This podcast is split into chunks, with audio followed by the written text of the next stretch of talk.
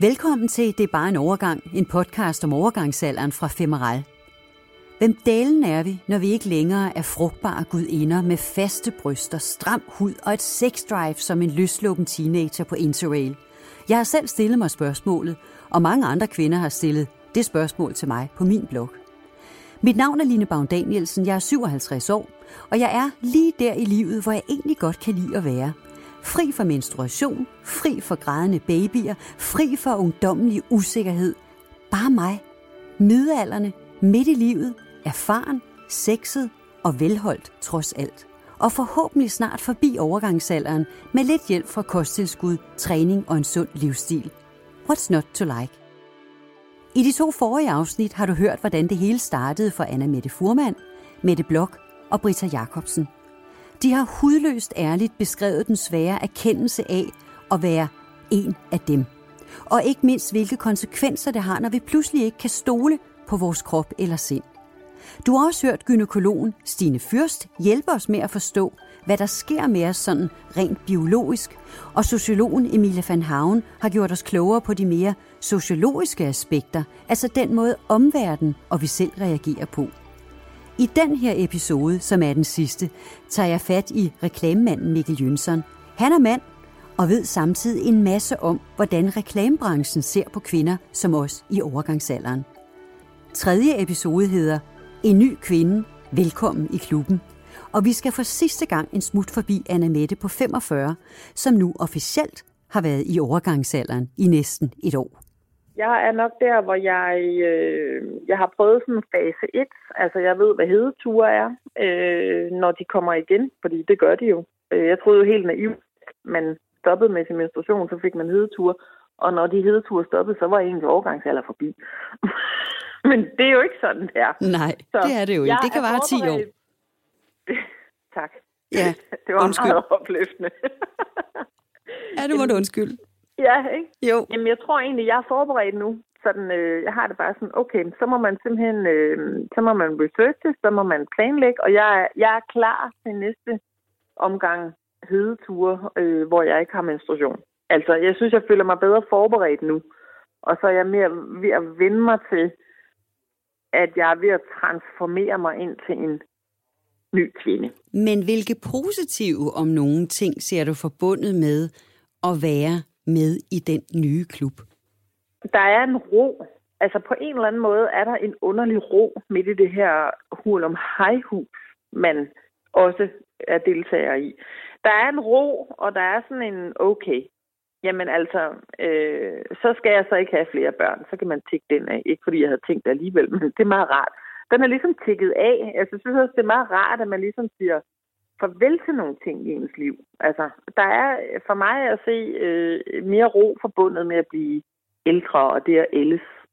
Og den del glæder jeg mig til at, at ligesom have integreret lidt mere, end jeg har nu. Så hvilken kvinde øh, er Anne Mette, 45 år i dag? Jeg synes faktisk, jeg er, øh, jeg synes faktisk, jeg er mere grounded, og jeg er mere reflekteret, øh, og jeg er mere tålmodig.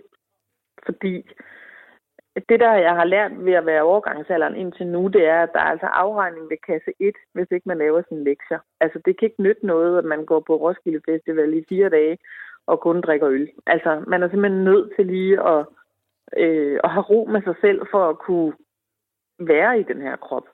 Så jeg synes, jeg, at jeg måske bedre lide mig selv nu, end jeg kunne før, hvis jeg skal være helt ærlig. Og Anne Mette, dit bedste råd til andre kvinder, som, øh, som, som er der, hvor du er, hvor jeg er, og hvor mange af dem, der sikkert sidder og lytter med øh, til den her podcast. Hvad, mm. hvad er dit bedste råd til dem? Mit bedste råd til dem, der har det ligesom mig lige nu, og er i den overgangsalder, det er simpelthen at blive ved med at tale med hinanden om det. Altså, øh, og så synes jeg faktisk, man... Øh, jeg synes, man skal være åben omkring det. Jeg synes, man skal ikke være bleg for at tale sammen og tale om det vidt og bredt, skrive om det, hvis man har mulighed for det. Og så øh, må jeg sige, jeg synes faktisk, man burde holde en fest.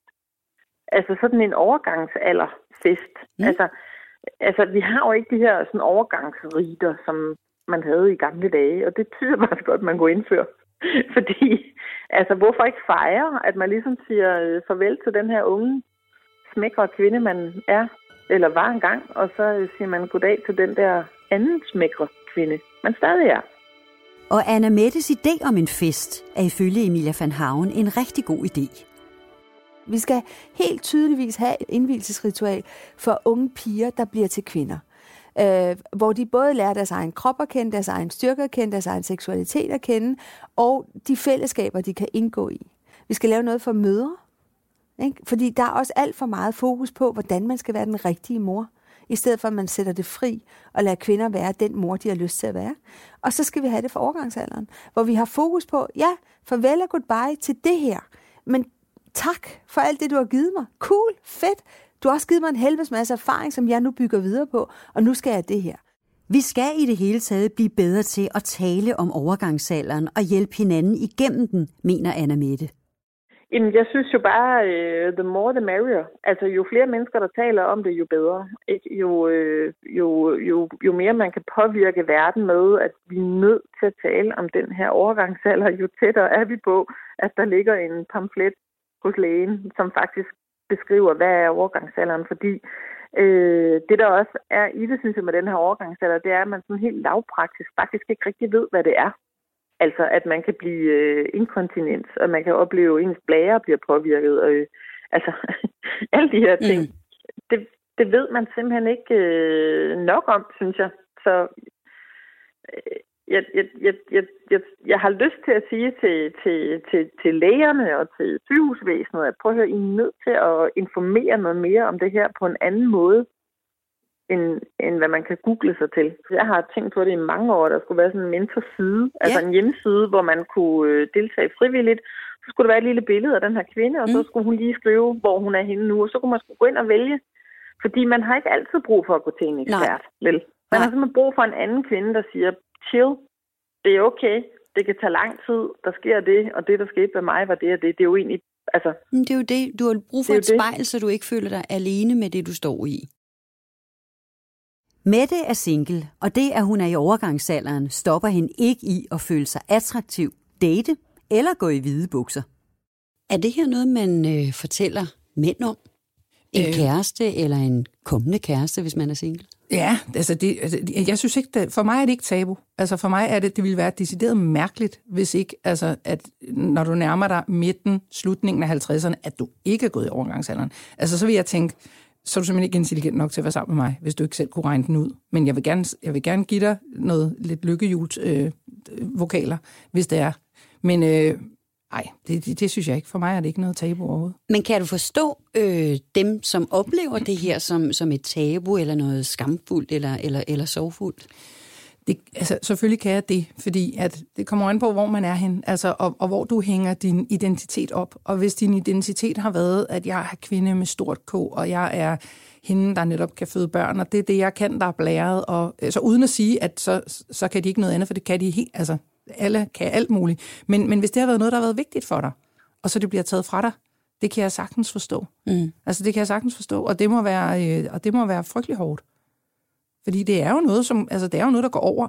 Og jeg kan huske at tale med min datter. Min datter hedder Line, ligesom dig. Mm. Øhm, at da hun var lille, så var vi inde og se Flying Superkid. Og hun, vi gik hjem, åh, hun ville bare gerne være sådan en Flying Superkid. Og det kan jeg bare huske, det var første gang, jeg skulle sige til hende, skat, du er simpelthen for gammel.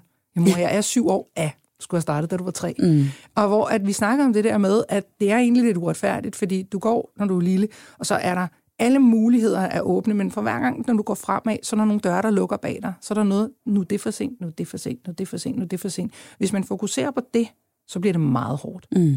I stedet for at prøve at gribe nogle af dem, altså gå ind ad nogle af de døre, der er undervejs. Og jeg tror, det er det, jeg er blevet meget bevidst om, at jamen, det kan godt være, der er en, der lukker, men så er der jo en anden en, der åbner. Så er der jo noget, hvad kan jeg så bruge det til? Mm. Altså, jeg kan gå i hvide bukser når som helst, uden at være bekymret. altså, det er jo faktisk meget sejt. Det kan godt være, at jeg ikke vil gøre det, men mm. jeg har muligheden. Mm. Hvordan lever du som overgangsalderen nu? Jamen lige nu er vi inde i, mig og min krop er inde i en fase af, forst- af, af gensidig forståelse af, at det er ikke ret fedt, hvis den lige pludselig koger. Så, så lige nu kan jeg jo have tøj på. Jeg kan sidde her med tøj på og, øh, og have det rart, og ikke engang være bekymret. Mm. Og det er super fedt. Og jeg, jeg ved godt, at det er sådan lidt en tikkende bombe, fordi det kan vare mange år, hvor det kommer og går.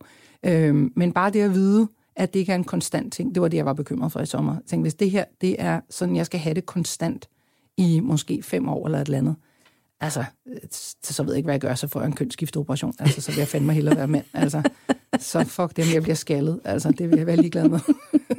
men, men med det, når det er sagt, hvad, hvad, hvad, hvad, hvad gør du øh, for ligesom at, at leve med den her gåmarker i hånden, som man ikke helt ved, hvornår snubler, eller, øh, øh, eller gør et eller andet, som der ja. ikke lige passer ind i hverdagen? Ja, altså, jeg tror, det her, det jeg er blevet god til nu, det er at vide, at risikoen er der. Risikoen er der for, at lige pludselig så får jeg bare et hedeanfald, mm. og så mm. bare være utrolig upfront og ærlig omkring det, uden at jeg skal sidde og udbasonere. Du kender også godt dem, der, der altid vil fortælle dig intime detaljer, som du ikke har bedt om. Øhm, så jeg synes ikke, jeg gør det på den måde, altså, men bare lige at, altså, i tale sætte det, hvis det er, jeg får det sindssygt varmt. Og så sige, prøv jeg ved ikke, om det er bare, fordi jeg har varmt, eller fordi jeg er i gang med en hedetur. Mm. Så, så, så, så, nu, nu bliver jeg altså nødt til lige at åbne vinduet, eller lige at du ved, tage den ene trøje af, eller et eller andet. Så, så det her med, at overgangsalderen er tab af kvindelighed, ungdomlighed, det er på den ene side rigtigt, fordi det er en dør, vi mm-hmm. lukker. Det er rigtigt. Men det er også en gevinst af noget nyt. Ja, det synes jeg. Altså, fordi jeg synes ikke, jeg synes, altså det der med, at det er ungdomligheden, der slutter, den er fuldstændig rigtig. Altså, det er den. Og, og hvis, hvis man er bange for at blive ældre, så, så kan det ikke være sjovt. Altså, jeg er ikke super bange for det. Jeg tænker, altså, jeg, jeg har sådan en kulig tro på, at jeg bliver ved med at have det super fedt indtil jeg er 100, ikke? og så mm. falder jeg bare om en anden dag. Øhm, men, men, jeg, men, men altså, jeg kan godt forstå dem, der har det sådan. Altså, jeg kan godt forstå, at, at det kan være svært, hvis man ligesom hænger sin identitet op på det, men jeg synes absolut ikke, at jeg er mindre kvinde. Altså, det skal ikke være antallet af æg i min kur, der jeg afgør, om jeg er kvinde eller ej. Og hvad med det sexede? Forsvinder det med øh, menstruationen og med overgangsalderen og alt det her? Nej, svineriet forsvinder, men det sexede forsvinder ikke. For Brita har overgangsalderen betydet et helt nyt og meget mere roligt arbejdsliv. Hun er oprindeligt uddannet økonom og har haft en lang karriere som ledelseskonsulent. Men da hun opdagede, hvor meget det at ændre kosten betød for hende selv, så har hun uddannet sig til certificeret kostcoach, og nu hjælper hun andre kvinder til at få det bedre. Så hvis du skal sætte nogle ord på den nye kvinde, der er kommet ud af at gå i overgangsalderen, hvem, hvem er den her nye Brita?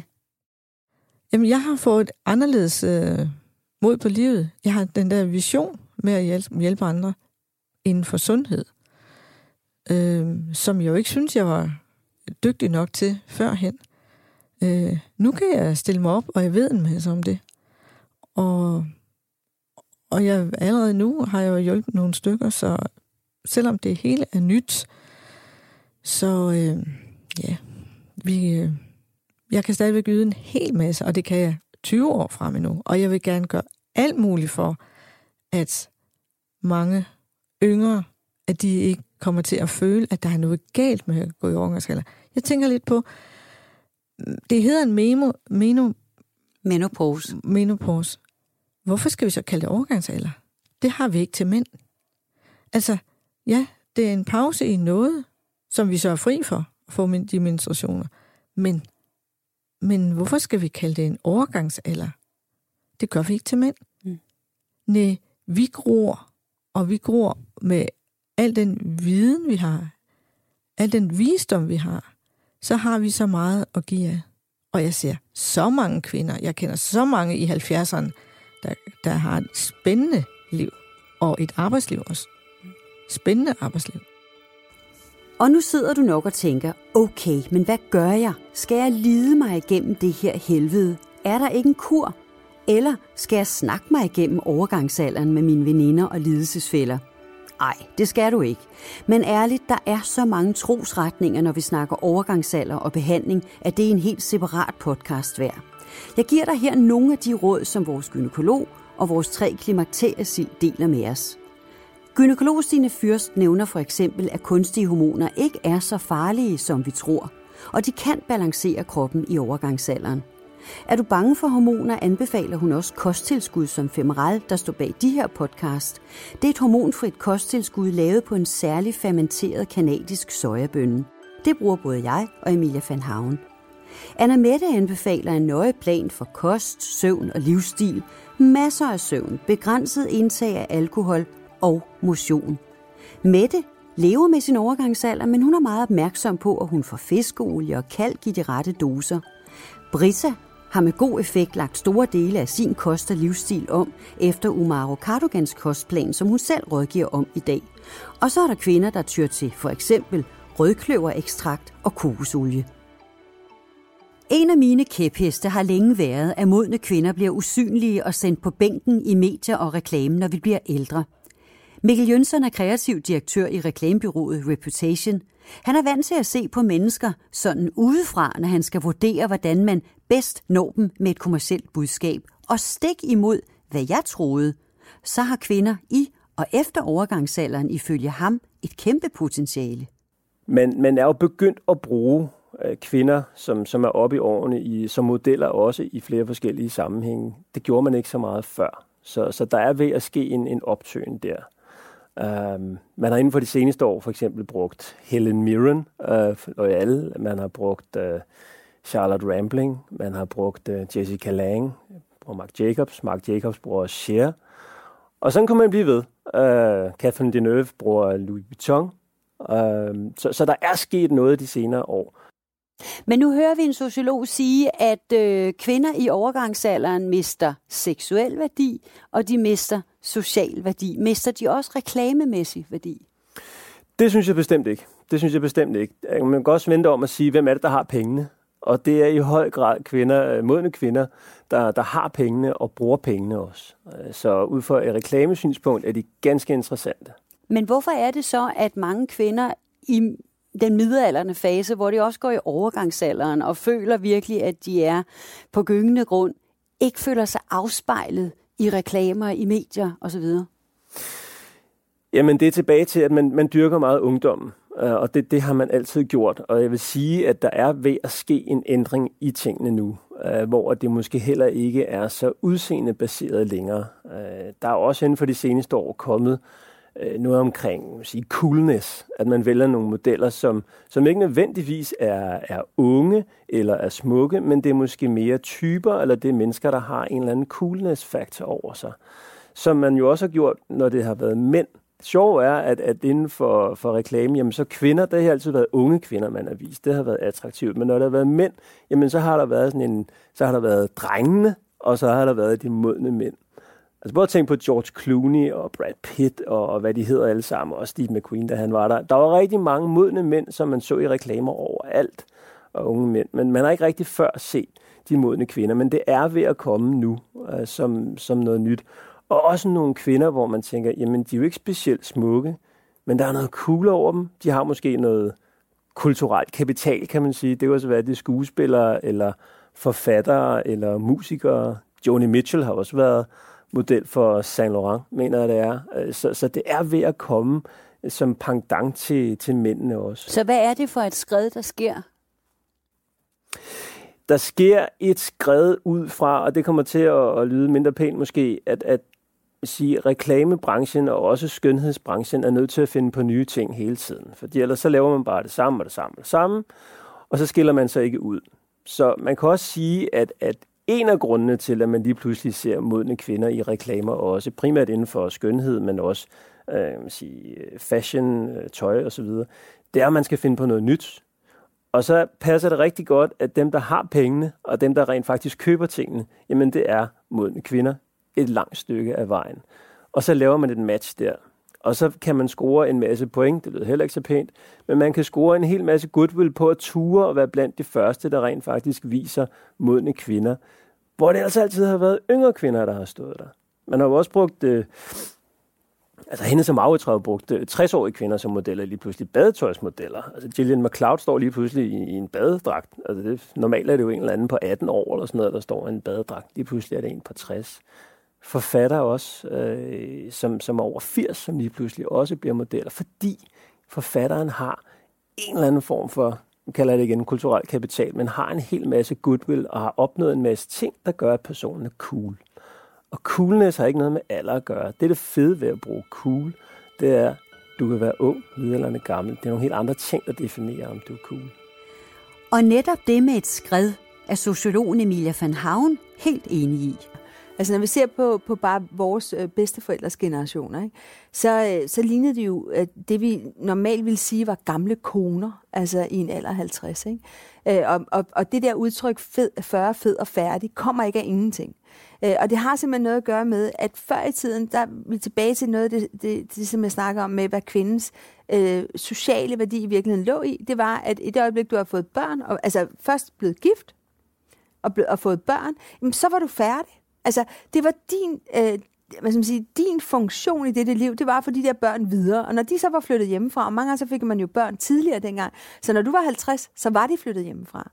Så blev du mormor eller farmor-kategorien. Ikke?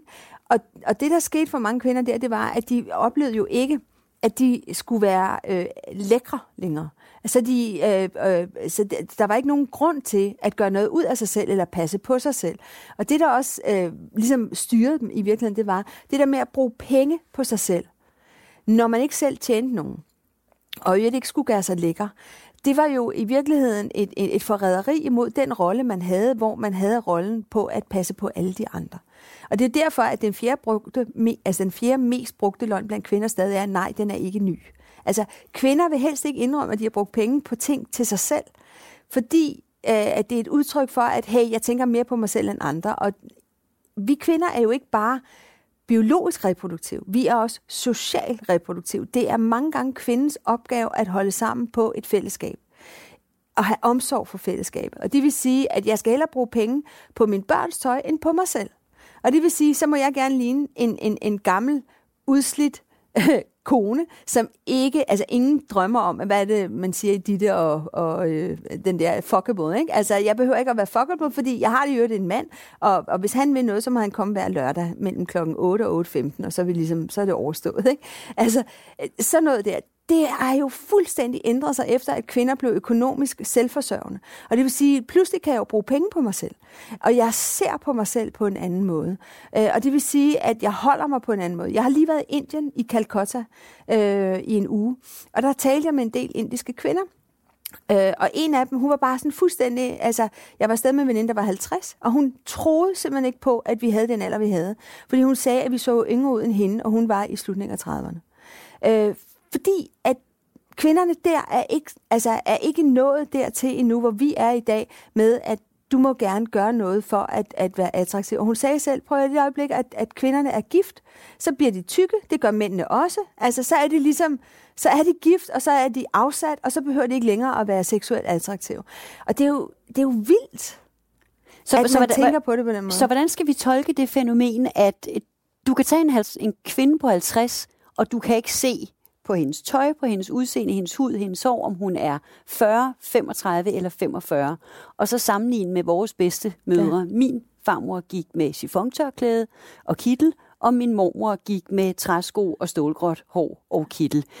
Altså, hvor, er det fordi, vi er bange for alderen, eller er det den revolution, du snakker om? Det er den revolution, jeg snakker om. Øh, fordi hvem siger, at alderen er, at man skal have øh, stålgråt hår og, og albehue, når man er 45? Altså, hvem er det, der siger det? Eller 60 eller 80? Hvem er det, der siger det? Der er jo simpelthen så mange skønne, skønne kvinder. Ikke? Øh, blandt andet Iris Apfel, som er, er indretningsarkitekt, ikke? Øh, og har været det i altså for 6-7 præsidenter øh, og som er oppe i 90'erne, og så sammen med sin mand har to lejligheder. Den ene lejlighed er fyldt med tøj og sko og alle mulige forskellige former for udstyr. Ikke? Øh, og hun er jo et mega stilikon. Ikke? Det er hende med de store briller og den røde læbestift. Ikke? Og dem er der masser af. Så det der med at forestille sig, at man skal se ud på en særlig måde, det er jo lige så meget en fordom, som ikke at gøre det. Så, og Iris Apfel, hun har jo en fest. Altså, og det er jo i virkeligheden det, det handler om. Det handler jo ikke om, at man skal klæde sig på, fordi at man skal være fuckable øh, at andre skal synes det. Man skal klæde sig på, fordi man synes, hey, det her, det er fedt. Altså, jeg træner, fordi jeg godt kan lide at føle mig stærk. Ikke fordi, at jeg nødvendigvis skal være fuckable. Det er så ret godt, hvis man også er fuckable, fordi man ved, at sex, det betyder enormt meget for livskvaliteten. Ikke? Men, men altså, når vi så også taler om sex, så skal man altså også lige huske på, at sex behøver ikke kun at være med et andet menneske, det kan også være med en selv. Og det er endnu en af de der fordomme eller tabuer, som man også skulle til at snakke lidt mere om. Ikke? Øhm, så det handler om i virkeligheden om at være i live. Og i live handler om, at man er i virkeligheden er dynamisk. Og jeg tror, det er det, som er den største revolution. At din mormor og din farmor oplevede, at de ligesom slukkede for dynamikken, i en ret tidlig alder, fordi så tog de en eller anden statisk rolle på sig, og så var de i farmøder, og det skulle de være til de døde. Og det var en særlig rolle, som var ekstremt begrænset. Ikke? Men sådan er du jo for eksempel, ikke? Ikke? Du er jo ekstremt dynamisk. Du er jo hele tiden i gang med at udvikle dig. Og det vil sige, at du er levende. Du er i live. Du udvikler dig. Og det er jo det, som i virkeligheden er grundstenen for, hvem jeg i virkeligheden er, og om jeg har det godt. Er vi i live, eller er vi ikke? Og der er jo ingen grund til at dø, før vi dør. Tre episoder af denne podcast har givet mig håb. Et håb for alle kvinder, der frygter overgangsalderen og alderen i det hele taget. Den er ikke til at komme udenom, og vi skal tage den alvorligt. Men vi kan gøre en masse selv for at komme godt igennem den. Og vigtigst af alt, vi skal turde tale om den og dele vores erfaringer med hinanden, som vi netop har gjort det her. Der er heldigvis langt fra vores egen bedstemødre, der gik klædt i kitler, træsko og blåt hår, og hvis liv nærmest sluttede, når de nærmede sig de 50. Kvinder i dag ser jo bedre ud end nogensinde. Vi lever længere, vi kan forsørge os selv, vi har noget at byde ind med socialt, økonomisk, menneskeligt og erfaringsmæssigt. Livet slutter ikke, fordi vi ikke kan føde børn. Overgangsalderen er ingen undergang. Det er bare en overgang til noget nyt. Tak fordi du lyttede med. Podcasten blev produceret af Bauer Media for Femeral. I redaktionen sad Line Bavn Danielsen, Rune Born Svarts, Sofie Carlsen og Marie Sloma Kvortrup. Den blev produceret af Marie Sloma Kvortrup og klippet af Rasmus Svinger. Det er bare en overgang er produceret for Femeral af Bauer Media.